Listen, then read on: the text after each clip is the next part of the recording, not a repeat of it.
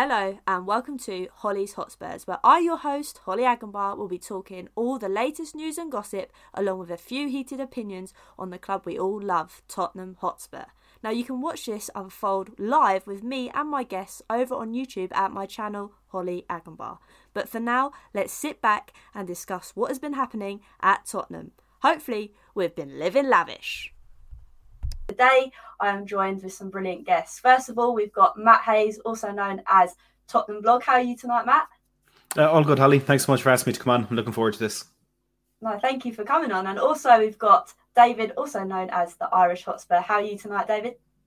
Absolutely brilliant. I tell you, that intro is class. I love the music. It's got me well up for this. So let's go. it's good, isn't it? It's a bit of a body popper, isn't it? Um, but yeah, yeah thanks again for, for jumping on. Um, so tonight we're just going to pretty much go around all the topics that have been flying around at the club at the moment and that have been causing a bit of division between all the fans. So I think we're going to start with the main guy at the top at the moment, which is Jose, the man that is trying to sort everything out on the pitch. So Matt, I'm going to start with you. What's your takes on Jose at the moment? I, I still think Jose is the man who can who can bring success to this club, but the one thing that he needs is money.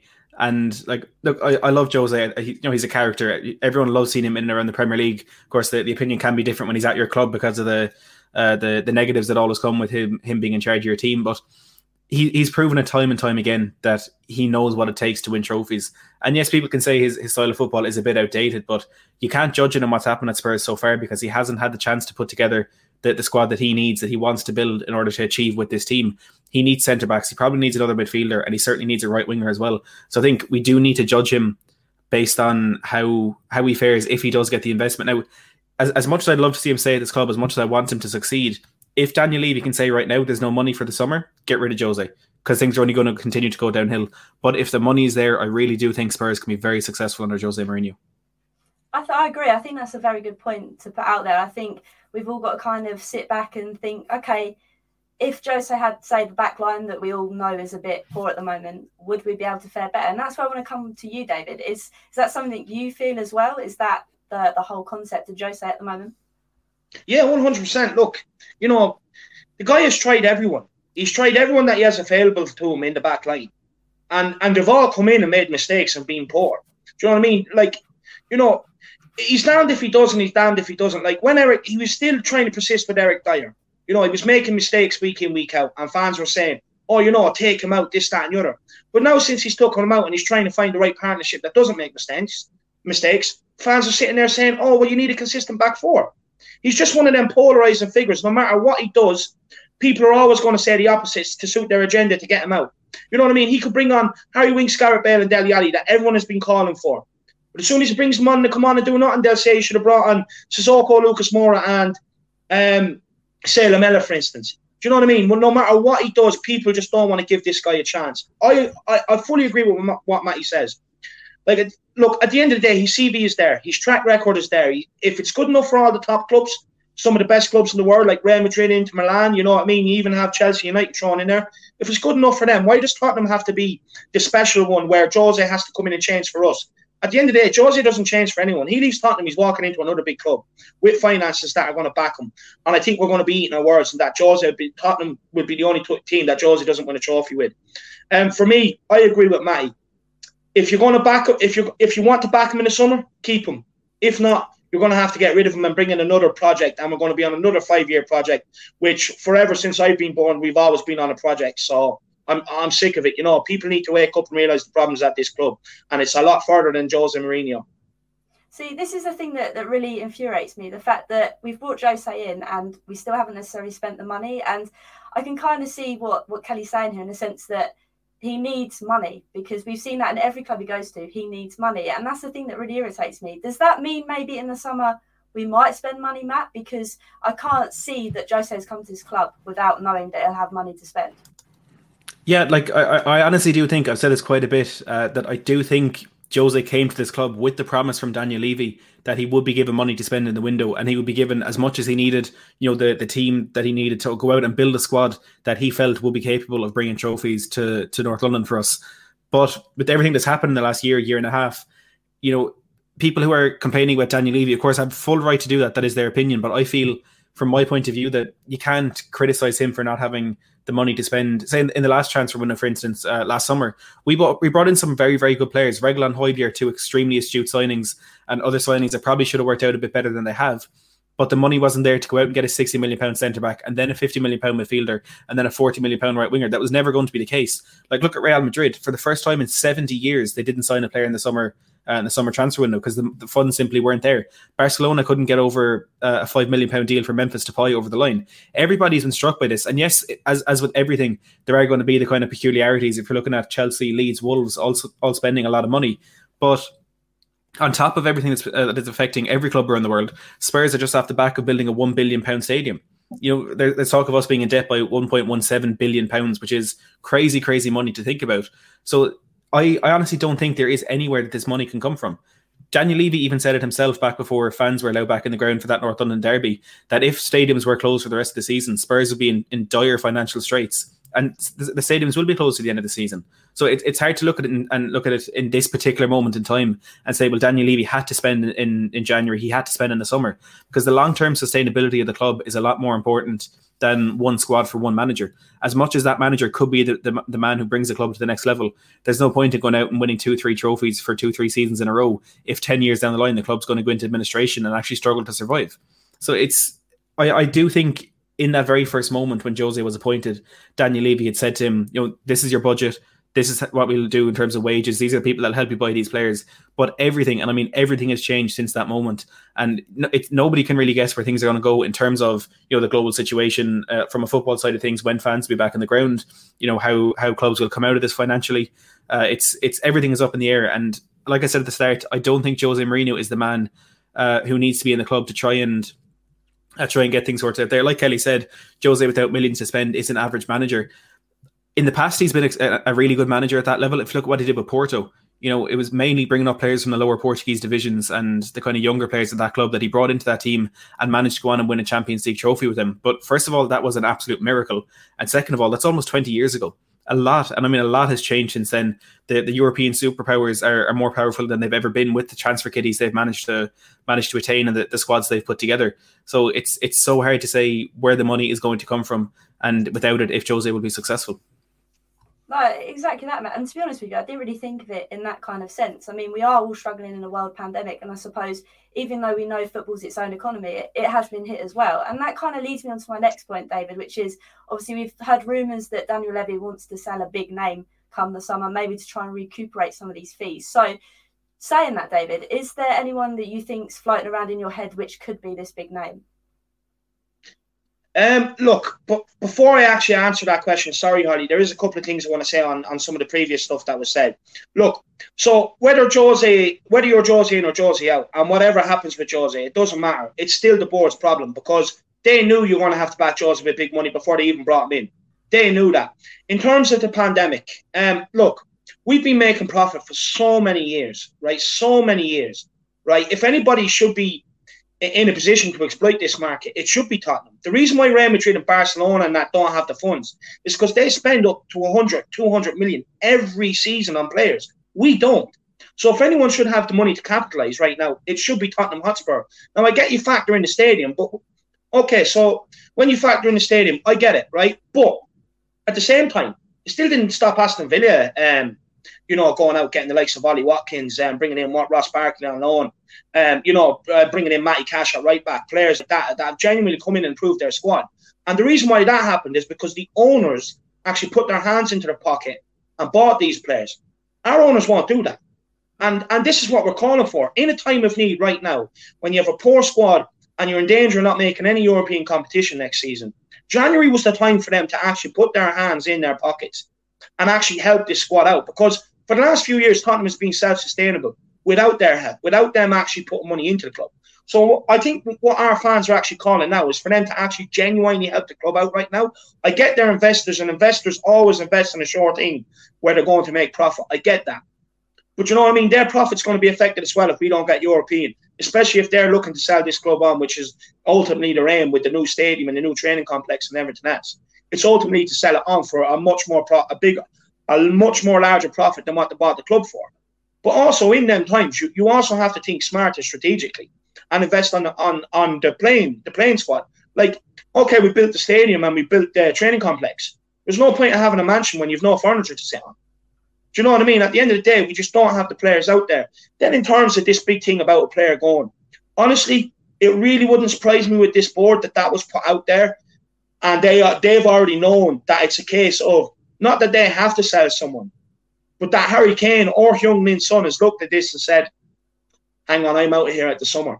It really wouldn't surprise me because at the end of the day, Harry Kane has come out in the press and he said, "Do you know what I mean? As long as I see Tottenham progressing, I'm more than happy to stay." But when you're Harry Kane and you're doing the business up the other end and you're looking down at them shower shits down the back, right? And every time they get broke on, they end up conceding or bottling it. The pressure gets them to make a mistake, right? And it costs them the game. If you're Harry Kane looking at this and you have a couple of years left at the top level because of his two ankle injuries and that, like that, you know, will play a major part when he gets into his 30s on, on how far he can keep playing. If I was looking at it, I'd probably be like, look, you know what? I'm out of here. I'm out of here because at the end of the day, I get he loves Tottenham, but every elite player trains the way they do, eats the way they do, lives the football lifestyle off the field in terms of healthy recovery, stuff like that. The reason why they do all this is because they want to win trophies and they want to be lifting the likes of Champions League, World Cups, and stuff like that. So, you know, surely Harry Kane's in that bracket, so surely that's his end game. So it wouldn't surprise me if, you know, Levy made him a promise this summer is going to be the summer, we're going to back the club, this, that, and the other. And next thing, Harry Kane's walked up to Levy and, like, well, what's going on? You're like, you, you know, you promised me this, that, and the other. I'm out of here. So it really wouldn't surprise me if it's the board getting ahead of it and putting out something like that, that that's going to happen, even though the players probably already gone to them and said, I'm out in the summer, let me go. Mm. I fully agree. I feel like I've always said that no matter whether it's football or it's just owning a shop down the road, you've got to take risks in life. And I feel like Daniel Levy's just rode this coaster for so long just to coast it. And now, like we said, like you've touched on, this back line and the players that we have, I know I want to get onto Winks because I know it's your favourite player, David, but I feel like they just haven't invested at the right time and now it's come to bite us. So I can kind of see what you say with this Harry Kane thing. Maybe he has had enough. And to think that at a time like this, maybe Daniel Levy and, and the board have said, have come out with this thing to rile up fans to be like, let's just try and put it under a rock. Let's try and forget it. Let's make out that it's actually a player that is going to leave in the summer. But we've tried to say, actually, no, it's is because we need to do it more than the fact that actually this player's come out and said, I want to leave. So I can kind of see what you're saying in that sense. I know that someone in the comments said, who's bigger loss for Spurs? Is that Son and Kane? And I think for me, I think at the moment, I think they're just a duo. I don't think you can necessarily separate them. And this is something I want to talk about Jose as well. I feel like Kane has really come on leaps and bounds under yeah. Jose. What do you what do you feel, Matt? Do you feel the same way?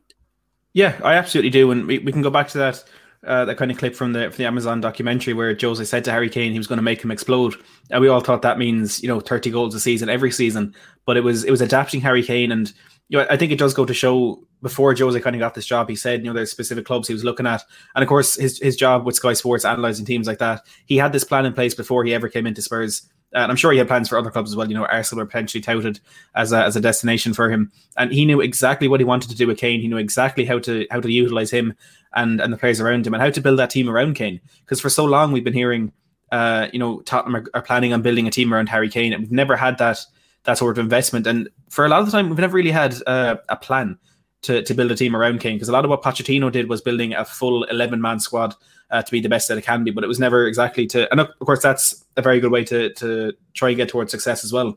But in terms of making Kane that focal point, and not in not in the sense of a one man team, as Pep Guardiola might lead, lead some people to believe, but in terms of there's him being that focal point and you know the, the main center of our, of our style of play and stuff. And Jose did that absolutely perfectly.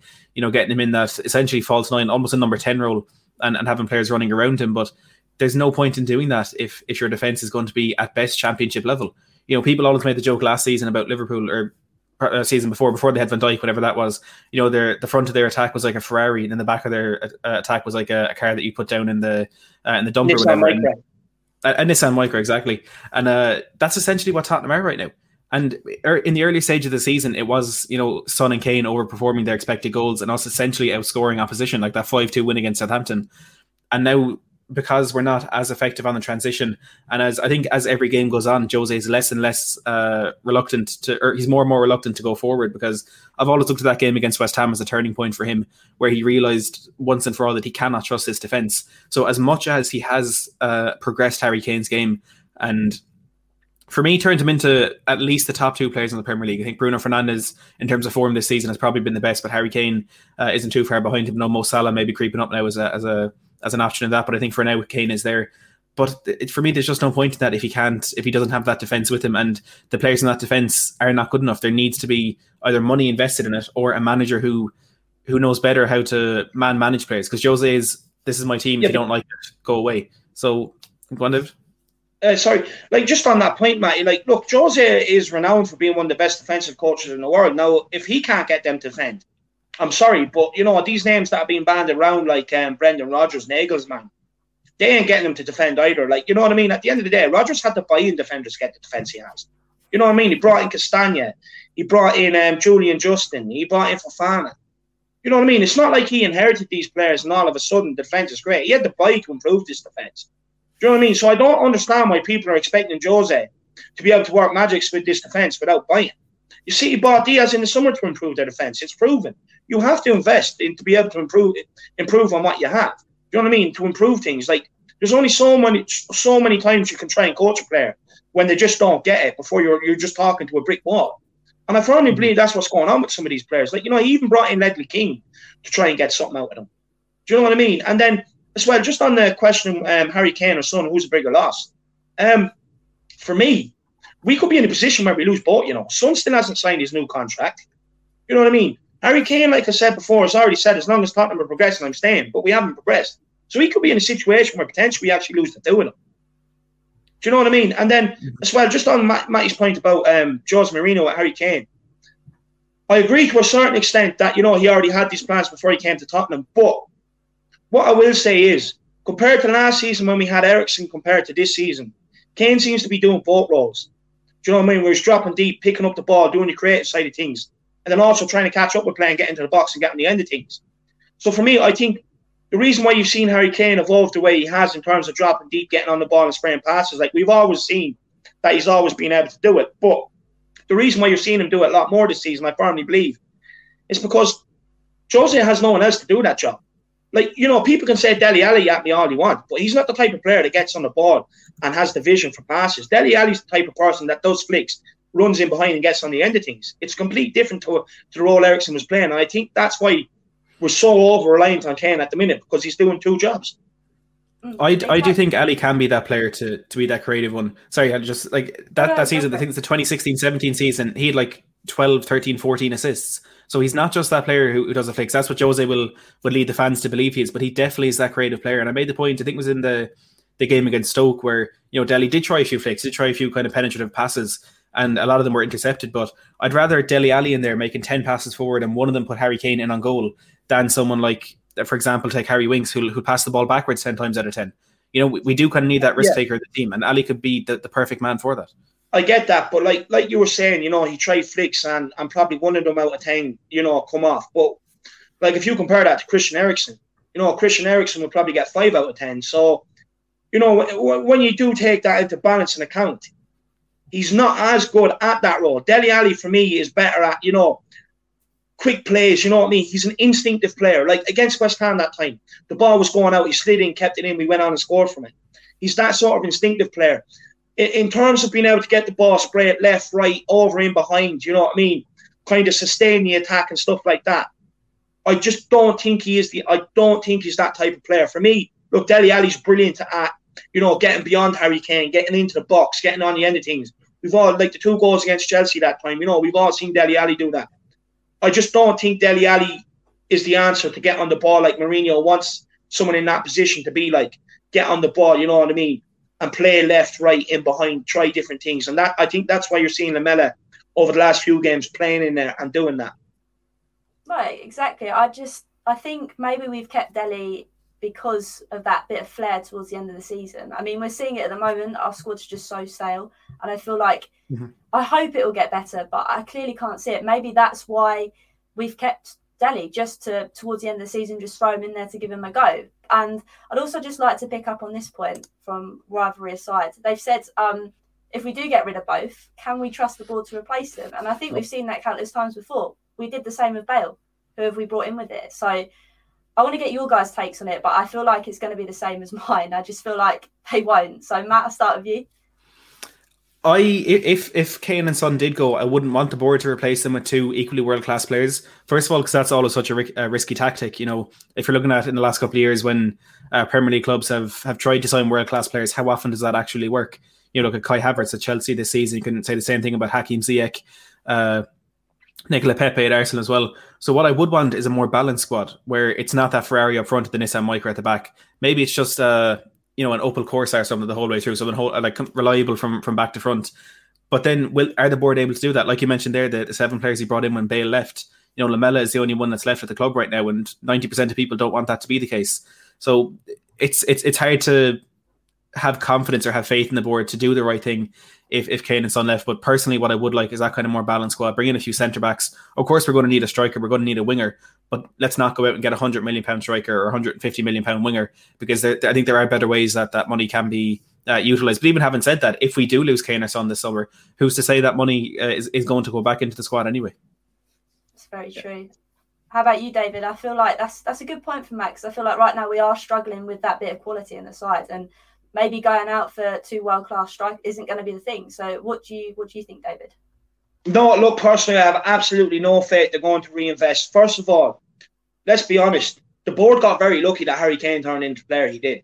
You know, the, the, the guy spent like you know was at loan at like nearly nine different clubs, and something switched for them, and then all of a sudden, the um, you know I think it was Tim Sherwood showed a bit of faith in him, and he just he just progressed. Do you know, brilliant. But the board got lucky with Harry Kane. You know what I mean? They got very lucky with Harry Kane, and like with Son, okay, the bottom in, fair play, he was class. But the thing is, if you're going to end up letting go Harry Kane go, like I don't trust the board to buy a striker. Like, look at our last few: Janssen, Soldado. Do you know what I mean? Players that literally couldn't hit a barn door. You did, they couldn't score an open goal if they were on the on the six yard line. Do you know what I mean? So for me, like if they do sell Kane, straight away they have to go all out for a world class striker to replace him. Because if not, eh, we're in for a long, long few years. We are in for a hell of a long few years. In terms of Son, oh, honestly, I struggle to see who you're going to replace him with especially when you have that guy Steve Hitchen up there making the decisions, who literally come out and said, "I don't like the transfer window." Do you know what I mean? And he and he's in a, employed in a position to love the transfer window and go and find his players. And he's come out and said he doesn't like the transfer window. Like, what is going on? I just honestly, I do not trust them to, to replace Harry Kane and Son adequately. We're going to go through another phase where we sign seven players and hopefully three of them work out. It's a numbers game with this board. I, am sick of it. Are, we need Kane and Son to say. Otherwise, we are going to go down to the lower half of the Premier League for a little while. It's that simple. And that's the thing. I think we've we touched on it already. That the fact that I feel like the board will take risks that are calculated. They won't go out and be like, right, this is what we need. Let's go get it and let's make sure it's it's secure. It's like let's buy Davinson Sanchez for 40 million and let's hope he becomes good. And again, it, it hasn't worked out. So that's another thing. I think looking at the squad right now, who do we really realistically need to shift out? Because I feel like rather than bringing players in, which we do need, I think we also need to send other players the other way. So, David, I'll, I'll go with you because I can see Harry Winks looking at you from behind my shoulder. Yeah, I was just about to say, I hope you kept the receipt for that because honestly, I would be sending it back and asking for my dollars back. It's an absolute waste. Um, you know, you could have got Harry Kane or someone like that. Cheer, at least, at least then you'd be a lot more happier than looking at Harry Winks. Um, look, um, for me, Harry Winks is the first one to go, purely because so many people make excuses for him. You know, he's English, he's homegrown. No one wants to talk about his ability. You know what I mean? It's all, oh, he's homegrown, he's this, he's that. Let's talk about his ability. He's not good enough. Simple as. Everyone knows my thoughts on Harry Winks. You know, you know, okay, when he's 21, 22, you can say, oh, he's a squad player, he could develop. The guy's 24, he hasn't developed, ship him on let's like at the end of the day, first and foremost, we, we are all in football because we want to see our team be successful and win trophies, not because we love a story of a player because he's come through the academy. Cut the sentimental crap. That's why we're in the position we are because the board know. Oh well, you know we don't have to sell Harry Winks because the, the fans love him, and now we're in a position where we've made all the excuses for all these players, and we've hung on to them all, and they're just not good enough. It's clear. It's clear as day. You know what I mean? You had fans like me who spotted this earlier on when we were in the Europa League um, group stages, and even before that in the knockout stages. When these guys were coming in playing against a lad that was picking picking strawberries on a farm earlier on that day, and then he's out playing a Europa League knockout qualifier, and these guys could barely get by them. The evidence was there from so early on in the season, but even before that, you know, Ben Davies is at a club, another one I want gone. Seven years and never nailed down left, the left back starting spot. Wouldn't happen at any other club. It wouldn't even happen at Burnley. And he, and and he loves a defender. Sean Dyche loves a defender, and it wouldn't even happen at Burnley.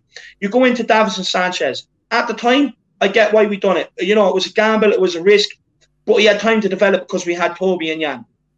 That that time's gone. He's had that time. He stepped in, and he's still an absolute disaster. For me, pack his bag, send him over to Colombia on holiday for the rest of the season. Um, Serge Aurier, again, another player. Even under Pochettino, no, everyone wants to try and make things a Mourinho problem. Even under Pochettino, the guy was a calamity. He made so many errors. Ship him on. You know what I mean? Um, you go on to even even Doherty. I know he's only he's been here less than a season, but he showed me nothing that he's going to be any better. And he's not exempt just because he's Irish either. Ship him on. You go into midfield. I already said Harry Winks. For me, um, I'd actually keep Sissoko. I would keep Sissoko. You have Ollie Skipp, Skipp coming back in.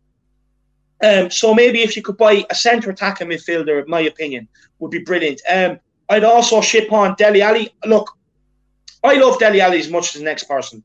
We bought him for five million from MK Dons. The kid came through, he exploded onto the scene, and he's given us so many great memories. But again, sentiment only buys you so long. Do you know what I mean? And at the end of the day, if he's not in Mourinho's plans, and Mourinho is your is going to be here another season, you have to sell him. Do you know what I mean? Um, um, I, I, would I would even sell Lucas Moura and Lamela. I'd sell the two of them as well. I get them gone. Like you know, you're talking about half of a squad here, mm. and that's only what I can think of off the top of my head. There's probably more. There's probably a lot more. Um, just on terms like you know, like with what you were saying um, about um, I, I can't remember what it was a second ago, but basically, like the thing is, we've trusted in this board for so long. We've all been behind this board, right? Oh, sorry, we're talking about Daniel Levy and that. But like the thing is, we've all bought into this for 20 years now. We've all been on this for 20 years. You know what I mean? It's a project. It's about bringing in players and developing. You know, and we're going to get the new stadium. We're going to the elites of European football. It just hasn't happened. You know what I mean? And they're going to try and sell us another project when Mourinho goes. I'm sick of projects. Time now is to stop being the laughing stock of the top six and actually go on and win a trophy. Like Leicester went on and won a league when we that should have been our league. That should have been our league. Leicester went on and, and have won a league. They've come from Championship, even League One, to win a league. And we've always been in the Premier League. Always been in Premier League since Premier League Day started. And we still haven't won one. People need to start questioning what really is going on here. Like, we've bought into the board's way for so long. It's about time the board start delivering and giving us fans what we want.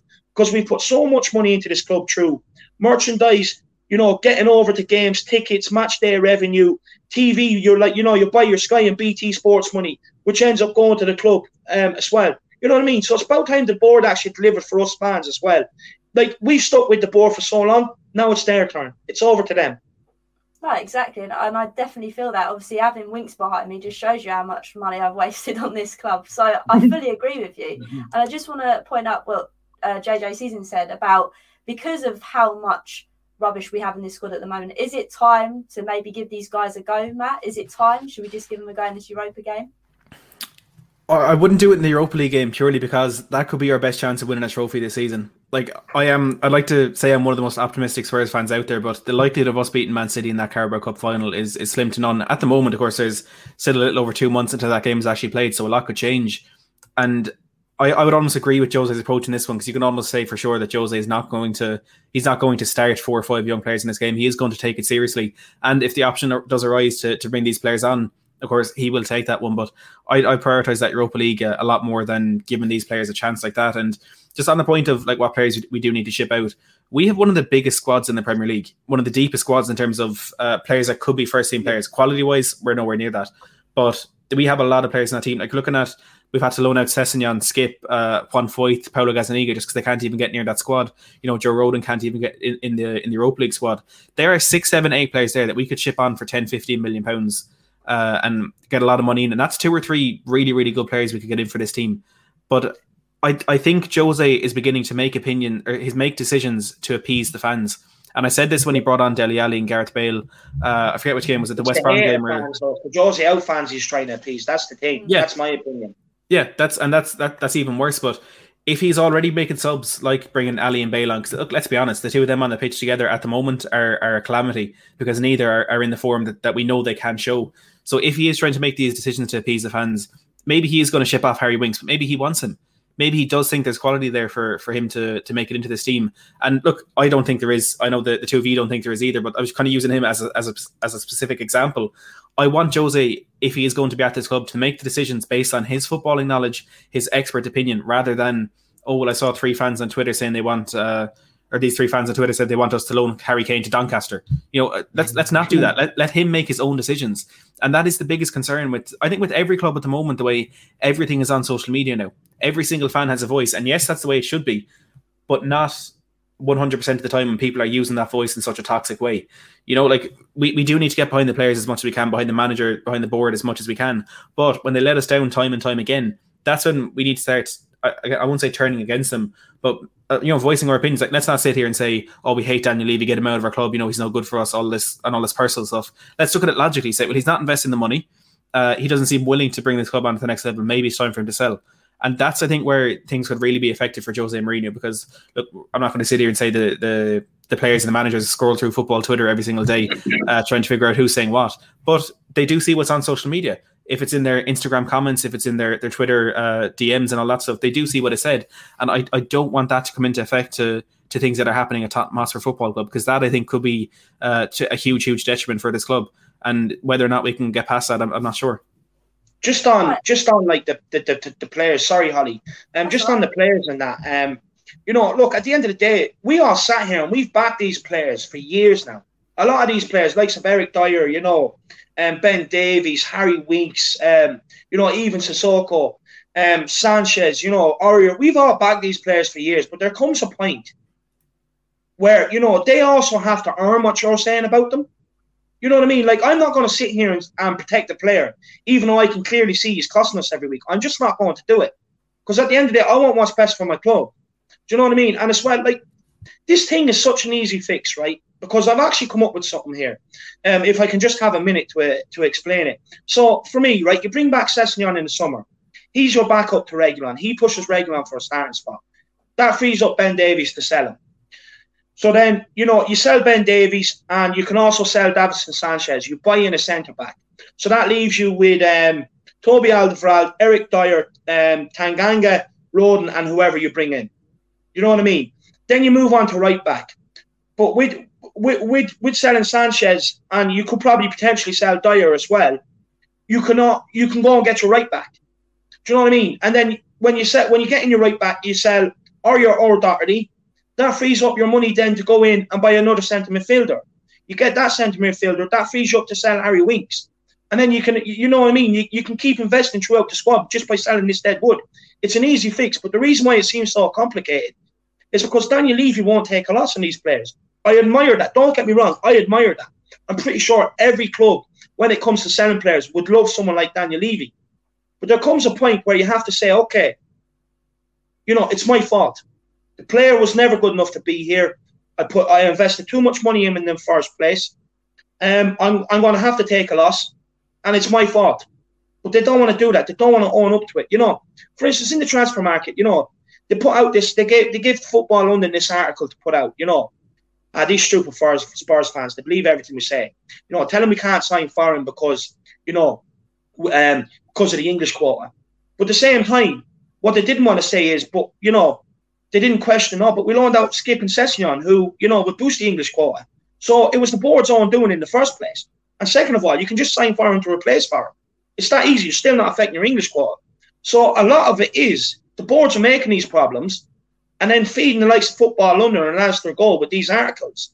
Do you know what I mean? I'm putting it out there for the Spurs fans to lap it up and absolutely like, you know, dive into it and, and get behind it. This is why we can't do it. But when you sit back and you take yourself away from it and you start thinking logically, you pick holes in every single thing that comes out by the board. Yeah, no, exactly. And it's it's it's like we keep saying, it's it's like they've spent so long not wanting to make a loss that now we're in this position where we've got so much dead wood over quality and that's so annoying. And i just want to put a spin on it because this is quite an interesting point by phil here. He said that obviously we know our defenders are error prone but he's kind of saying here that it, it's jose's mindset. And i can kind of see that jose is a hard nut and he will say it how it is. Now do you think that's kind of affecting the way the players play and why we're seeing such a decline in these defenders at the moment? Because jose will just tell you how it is I, I think he's he seems to have been reluctant to, to criticize defenders uh, lately, which is which is really strange. You know, Dele Alli had that one flick against against Stoke, and Jose came out at the press conference and was like, "Yeah, that's the reason we conceded." It's not the reason we conceded.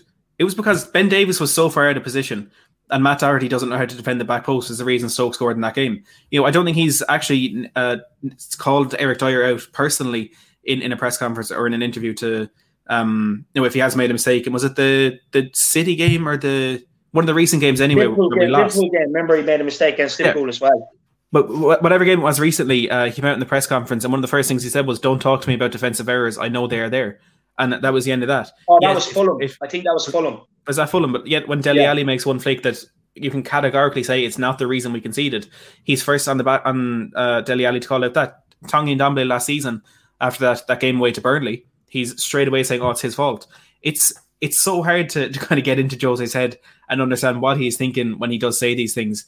But uh, on the point of those seven philosophies, it's something I've spoken about quite a bit on my channel, and it, it's basically just uh, at its most simplest, it's like let them have a ball, let them let them have the ball, because if they have the ball, they're more likely to make mistakes than we are, and if you make more mistakes, you lose the game.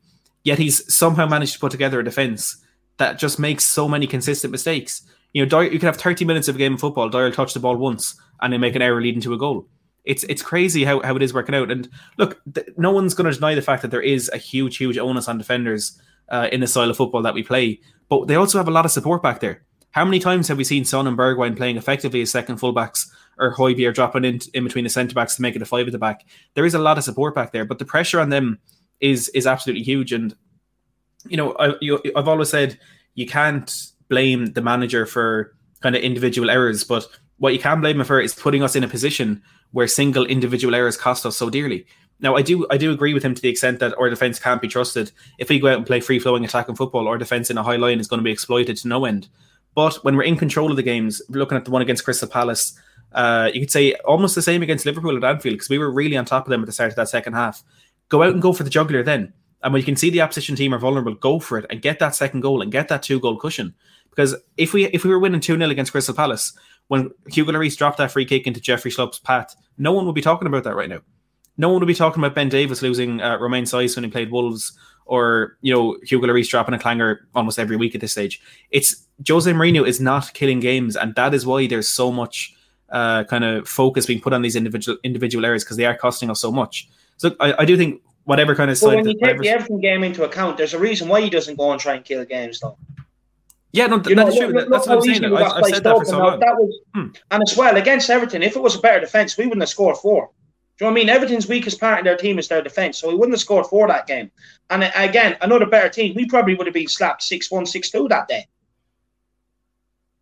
Yeah, I totally yeah. get that, and I've, I've, it's strange. I've kind of seen a parallel between the lights of Everton and Tottenham in the sense that Everton kind of have a shaky defense like we have, like you've touched on, and that's the game we should have gone out and killed it. And because our defense is so how how do we put it at this point in time rubbish and not be able to be composed at the back with these these challenges from other teams it's just i don't know where we can go mm-hmm. from here. I mm-hmm. mean like the thing is with the everton game right let's take it into context.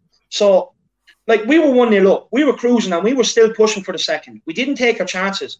And within a blink of an eye we were 3-1 down that's why Jose doesn't go to kill off games. Like the re- Jose's system is actually set up to keep us in a game to try and win it because he knows the defenders aren't good enough. And and just on your point, Matty, about um, you know what he comes out and says in the press, it, it's back to what you were saying previously. Before that, it's about keeping fans happy because you know, like with with the Dele Alli situation, the reason why I think he called him out personally is because at the time when Dele Alli done it, we were we were on the attack. We were looking to kill the game off. He gave the ball away. They went straight up. We found ourselves one one against Stoke, a championship team. I think that's why he called him out. But on the flip side, if he comes out and calls out these these defenders, the Jose Outers are sitting there waiting for that. They're waiting for that and say, "Oh, how do you expect? How do you expect the defenders to have confidence when he's berating them?" Like, you know what I mean? I think the reason why Jose's not calling them out is because the amount of mistakes they're making, it's not going to help them by calling them out. Do you know what I mean? Look, me personally, I would actually rather Jose came out and, you know what I mean, had a go at them in the press because they deserve it. But if you're thinking logically as a manager, if he does that, he's only alienating himself with, with, with the squad. Do you know what I mean? So for me, I think the reason why is that he's, he's, he's trying to protect them in the press because look, make no mistake about it. The, you know, these managers are fans. They watch us on social media. We all know it. Like, you know, they all do tune in and watch it. And for me, like, you know, he can already see that, you know, these players and these defenders are also getting a lot of criticism also of us fans. And believe me, rightly so, it's justified. But, you know, he can't come out and do that. Because ultimately, no matter what, like, ultimately, you know, if he does that, the Jose, the Jose haters are going to be sitting there waiting on it. Mm. It's it's just a losing battle for him. Like you said, if he comes out and says the players are crap, then we're all going to sit here and say what you're going on about. And then at the moment, I feel like that's why lots of people are getting frustrated with him because he sits there and says all these things that he's praising the defenders when we all actually know the defenders have played poor. So whatever he says, he, he can't really win. And it, it's rather frustrating. And I do get everything that you guys are saying. I think what we also need to kind of touch on is the fact that the real gems of our squad at the moment, because I feel like without them, I don't know how we'd cope. And I think one of the people I'd like to point out on is, is Højbjerg. We kind of touched on it last episode, and I just kind of want to get your thoughts on it. Do you think the two errors that Højbjerg has done in recent times was either down because it was too harsh from the ref, or do you think we're just burning him out? What do you think, Matt? I think there is an element of burnout there. there there's no doubt about that. You know, he's he's the engine in the middle of our team, and in, so, in this season that's so much more congested than ever before. And when he's in the midfield, that let's be perfectly honest, is, not as good as him. Aside from a few times we've seen uh, Ndombele sit back in that double pivot, there is going to be an element of burnout. But you can't expect a player to perform at his level the whole way through a season. And everyone was saying that at the beginning of the season with Kane and Son, saying they're not going to continue to overperform their XG as much as they are. But no one said it about Højbjerg yet what he was doing was so much more physically demanding than any other player because he is that he is that engine in the middle of the park that keeps absolutely everything going, both defensively and at times offensively as well. So like you, you can't you can't criticize him for it, I suppose, because everyone's going to have a downturn in form. And maybe what we are seeing at the start of the season wasn't just Højbjerg being Højbjerg. Maybe that was him at the, the pinnacle uh, of his form, perhaps for this season. Hopefully not forever. But every, everyone has a change in form, and I think his his downturn in form is only being highlighted so much because of how dependent we are on him in the in the middle of that park. Now you can look at that penalty against uh, Everton, and you can say you can say it's harsh, but at the end of the day, he took Calvert Lewin down. Whether he meant it or not is completely irrelevant. I do think that was a penalty, and the one against Manchester City, uh, I, I, think was a stonewall penalty as well. Again, he may not have meant it, but he he did take him down. He did sweep him uh, with his left foot coming back. So, I, even if they were harsh, if they weren't harsh, you can't you can't just call him out for this. And I, have said kind of on the watch songs that we do that when we criticize Højbjerg for a performance, if you know if he, if he makes a slack pass or if he's if he doesn't seem uh, kind of if he seems too tired coming towards the end of the game, we're going to say it. But I think things like that need to be kept to each individual game because credit in the bank is, is definitely one thing. But if he has a bad performance, if he costs us a game, it does need to be said. But let's not hold him hold that against him a month down the line when he's since you know won three games for us, if that makes sense. Højbjerg is one of those men. I think we put him in with Kane and Son, and that has so much credit in the bank individually at certain times does have to be called out, but in the in the grand scheme of things, we can't afford to be critical towards him. We can't afford to kind of forget what he has done for us. And I'm struggling. I, can't think of the exact phrase to put it, but we need to remember what he has, the good he has done for us, and the games he has actually got the three points for us. Yeah, no, exactly that. And it was just it's interesting to see that while we keep playing him all the time, I feel like he is going to have a little bit of a, a, downward because I think that's with with every player. I think you can't perform at the highest level every single time. So I totally get that. I mean, looking towards the game tomorrow, obviously, David, what are your thoughts? Are you feeling like we're going to go out and try and play our best squad? I know Kane isn't there, but what are your thoughts and feeling on the game tomorrow? Do you know what? Um, I actually think we are going to start with a strong enough squad, and my reason being is is because he took off Lamela and then Ndombele against City early, and I think that's because it was to save their legs because they were like, you know, the game was already over. We are already 3 0 down. You know, there's no point in having Ndombele when he already has fitness issues running around after a ball for the next 20, 25 minutes. And look, make no mistake about it, Jose is going to want to go for this. I fully expect us to, you know, absolutely wipe the floor with these guys. and Um, Wolfsberger, you know what I mean? Um, at the end of the day, I expect to be sitting here tomorrow with a nice big burger, absolutely enjoying it with a 4 0 victory. It should be that easy. It should be that straightforward. Um, and I think if his press conference is anything to go by with Son at the press conference, I can see a strong lineup. Now, I know he did say that, you know, just because Son's in the press conference doesn't mean he's going to play. But he also said that with Harry Winks earlier on in the season, Harry Winks still played. So for me, I do think we're going to go for a strong lineup. being honest, I would like to go out there, get the job done there in one leg, you know, then bring them back to the lane and, and play likes of Dennis Sarkin and that and give them a run out. Um, uh, that's my opinion. This this should be a straightforward, easy win onto the last 16. Uh, and it's that simple. Honestly, I don't fear this. I've never been so relaxed going into a European game. I feel like I could. I wish I could feel the same, David. I just there's something in me that's just not confident at all, just because it's Tottenham and I run a form at the minute. But coming to you, Matt, do you think this is the shot of the season to try and and bring and save the season this year? Because obviously the, the Premier League can still be open, and we've seen that with the likes of Liverpool and Anfield not being the fortress anymore. But do you think that's kind of out of reach? Do you think Europa League is our one last shot to save the season? Mm-hmm. And it, as painful as, as, it is to say, absolutely 100%. Now, on David's comments there, their famous last words as a Spurs fan, I know he, he's been caught out with things like that uh, before, but it's going to be very difficult to get something in the Europa League. You know, it's some some fans seem to be looking at it as though you know, look, we it's fine because we win the Europa League anyway. There's some incredibly strong teams in that Europa League, Manchester United included in that, but teams like Napoli and AC Milan, I think, are, are still in the competition. But I, top four for me is gone. I, I, I can't see us getting back in there uh, because of first of all just how terrible we are, but also how look United are hitting form, City are going to run away with the league, uh, Leicester hitting form, Chelsea with their new manager probably going to have a bit of a bounce there. Uh, teams like West Ham, Villa probably won't have Everton as well, won't have as good a chance to get in that top four as they do this season. There are a lot of teams who will go all out for that. And I think a Europa League could be our only way back into into the Champions League for next season. And financially, that needs to be a priority for the club, getting that uh, Europa League trophy. But whether or not we can do it is a different story. You know, on the game tomorrow, Wolfsburg are the lowest ranked team in the competition. They're, I think, eighth in the Austrian Bundesliga. This should be Six. a walk in the park. Sixth in, in the Austrian Bundesliga. Yeah, this in, should in be a walk in the park. League. Yeah, like that's that that's no good like that. But this game should be a walk in the park. But there's been a lot of games this season that should have been a walk for, in the park for Spurs that we either didn't win or if we did, we, we made it very difficult for ourselves. So I'm, I'm, I'm confident. I'm optimistic going into games as I am 99% of the time, but I'm, I'm still uh, slightly skeptical and uh, wary of what could potentially happen.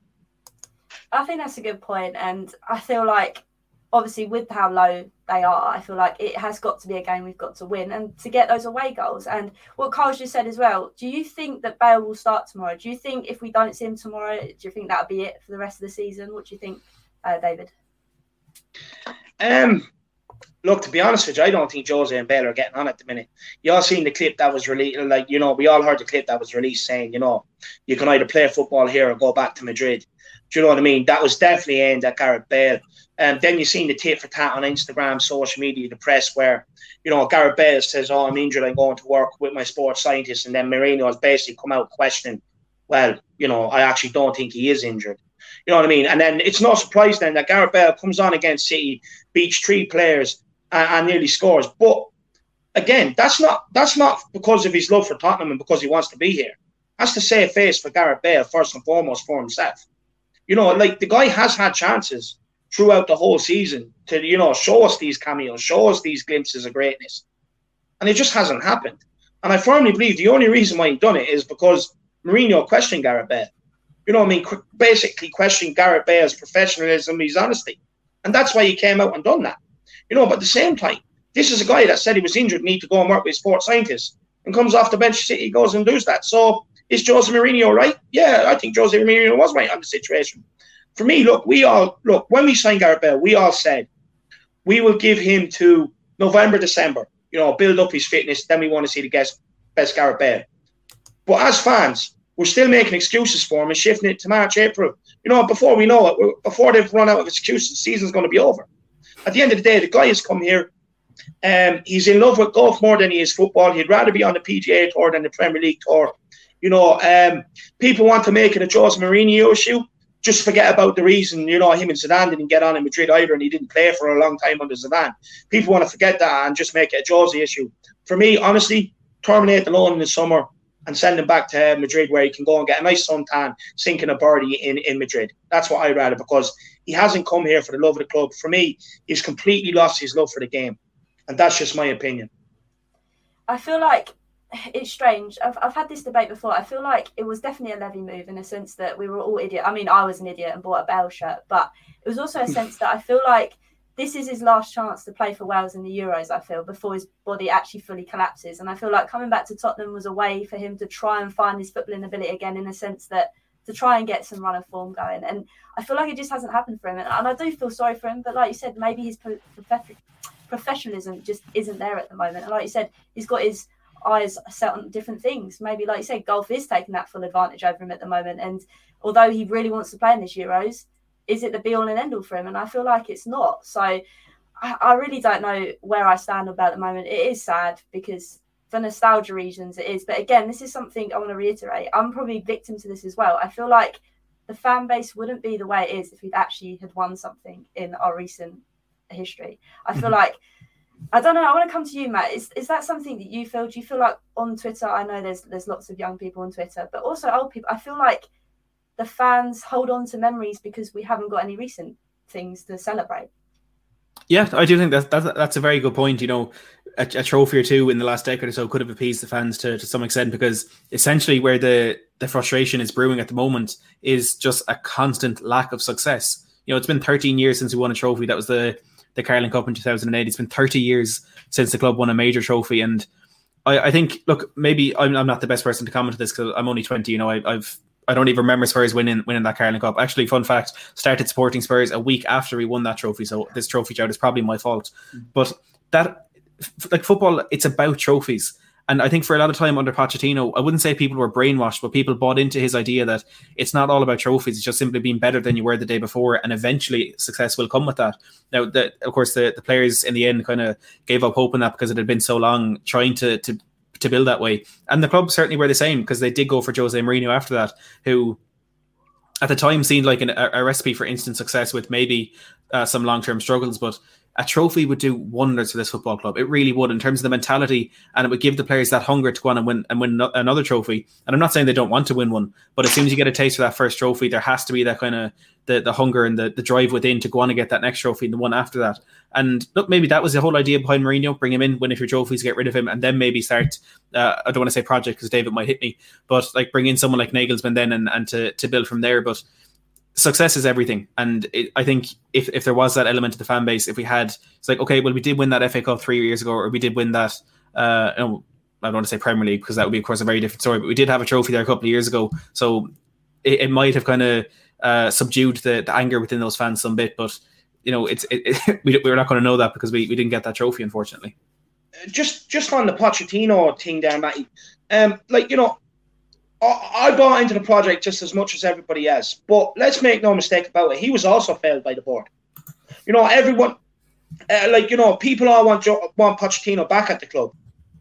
But he was also failed by the board. You're telling me them, them um, two league title races we were in, you know, the, the year we were going to the Champions League final, so many times we reached FA Cup semi-finals, League Cup semi-finals. The year we lost to Chelsea in the League Cup, in the in, in the League Cup final as well. Like you're telling me, each of them seasons, like especially the league ones. In January, if we went and signed one or two top quality, um, you know, quality players, you're telling me we would have went on and lifted success. We would have. And this is why us fans are getting so peed off because how many times have we sat there saying, you know, oh, if only we signed one one player in January in this position to help us. You know what I mean? Like we're we're fed up of talk. Like all we do is talk about trophies, but you know the board just do not share our ambition, and it, it's that simple. Like you know what I mean? Like the way the board scene is, oh, Pochettino's doing a great job. Ah, he doesn't need investment. Do you know what I mean? Whereas if they were proactive and said, you know, the guy's doing a great job with this some of these caliber of players he has here. So you know, let's go and get him one or two players in, and let's really kick on for this league title. So they failed Poch, they failed Mourinho, and they failed us. They failed us for 20 years. They have failed us for 20 years. I'm actually getting to the point, I'm not messing, where I would probably sit here and cry for two days if we win that League Cup. And that's embarrassing, I know. It's full on embarrassing. But it's gone to that point where I've been that starved of success. I've been promised so much, and all these promises have been broken. I will sob like a baby when we lead, win the League Cup. Um, and just in terms of what Matty was saying about me hitting him about another project, look, I get it. Like, you know what I mean? I have no problem sitting through projects. But if you're going to send me a project, at least fucking fund it properly. Do you know what I mean? Just fund it properly. That's all we ask. No, exactly that. And, and that brings me on to the next point. There's lots of people that are obviously Jose out or are not happy with Jose to bring in the likes of Nagelsmann. And I feel like the same problem is going to arise again. Are we going to be in this same boat where we get a good manager in that's compared to Poch, but he's not going to get back, is he? So this is another thing that brings on to my next point. is there any point having hope in the future for managers after Jose if we don't see some sort of change in where we put our money? What do you think, Matt? I think there has to be.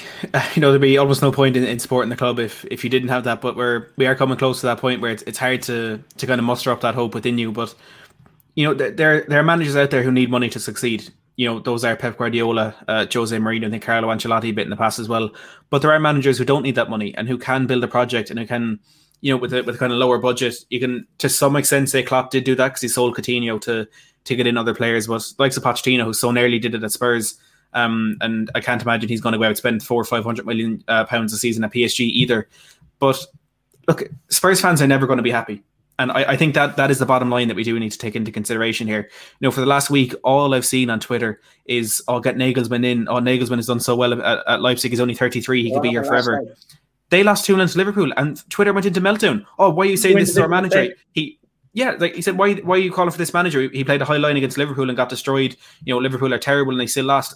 There's never going to be any sort of um, kind of agreement within that Spurs fan base, and there's always going to be that noisy element of the fan base who are absolutely furious about whatever happens.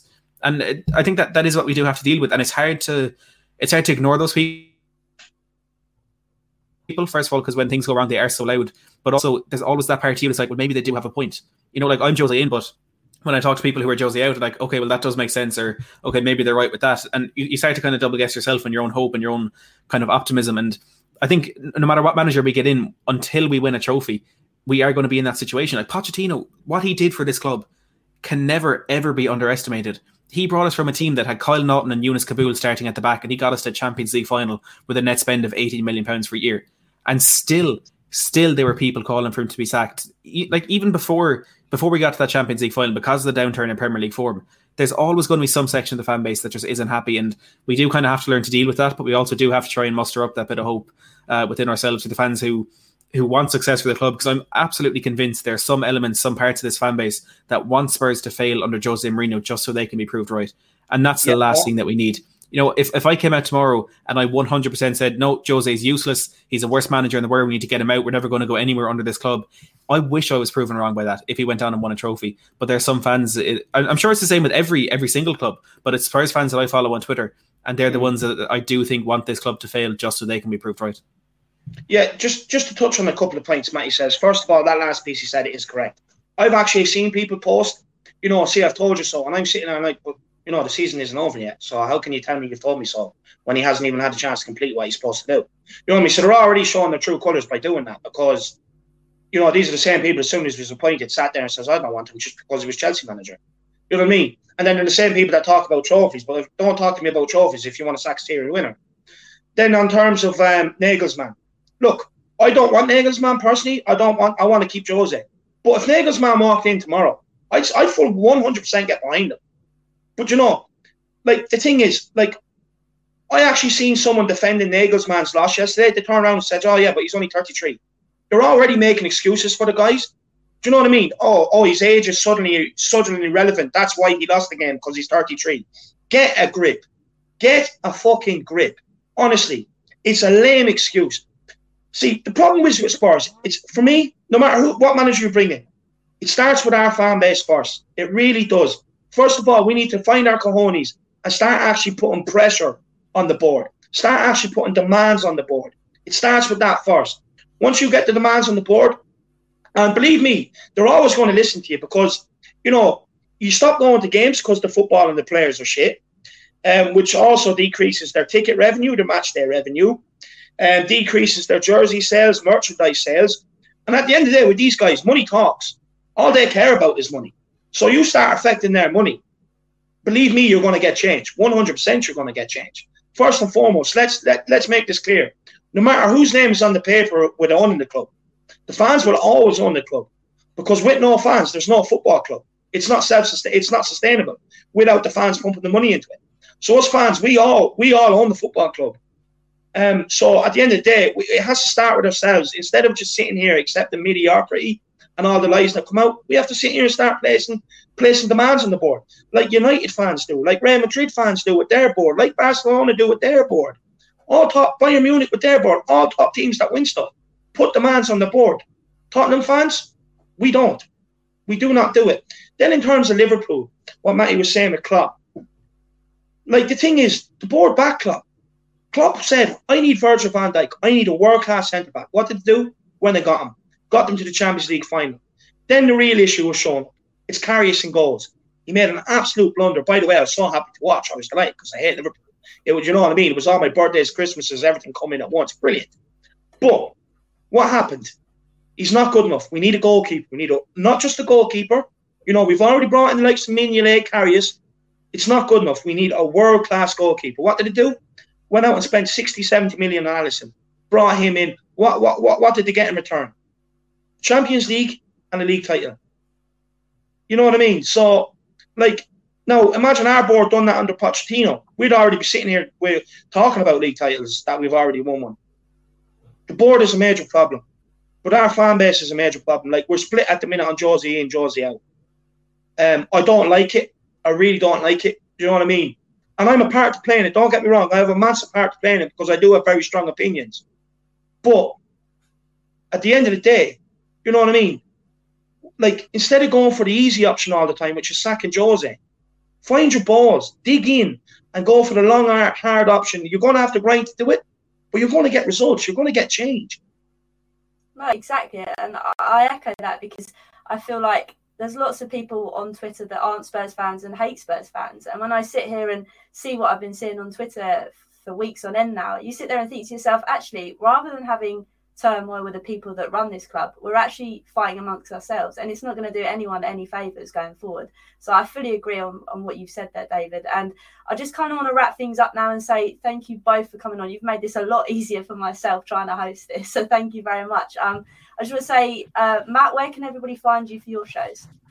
Uh, yeah, it's Matt Hayes Tottenham blog uh, on on YouTube. If you want on Twitter as well, Matt Hayes THFC, just for any Spurs content from from Spurs YouTube channels. Matt Hayes Tottenham blog thanks again, Matt, for coming on. And David as well, the Irish Hotspur, if you want to tell everyone where they can find you as well.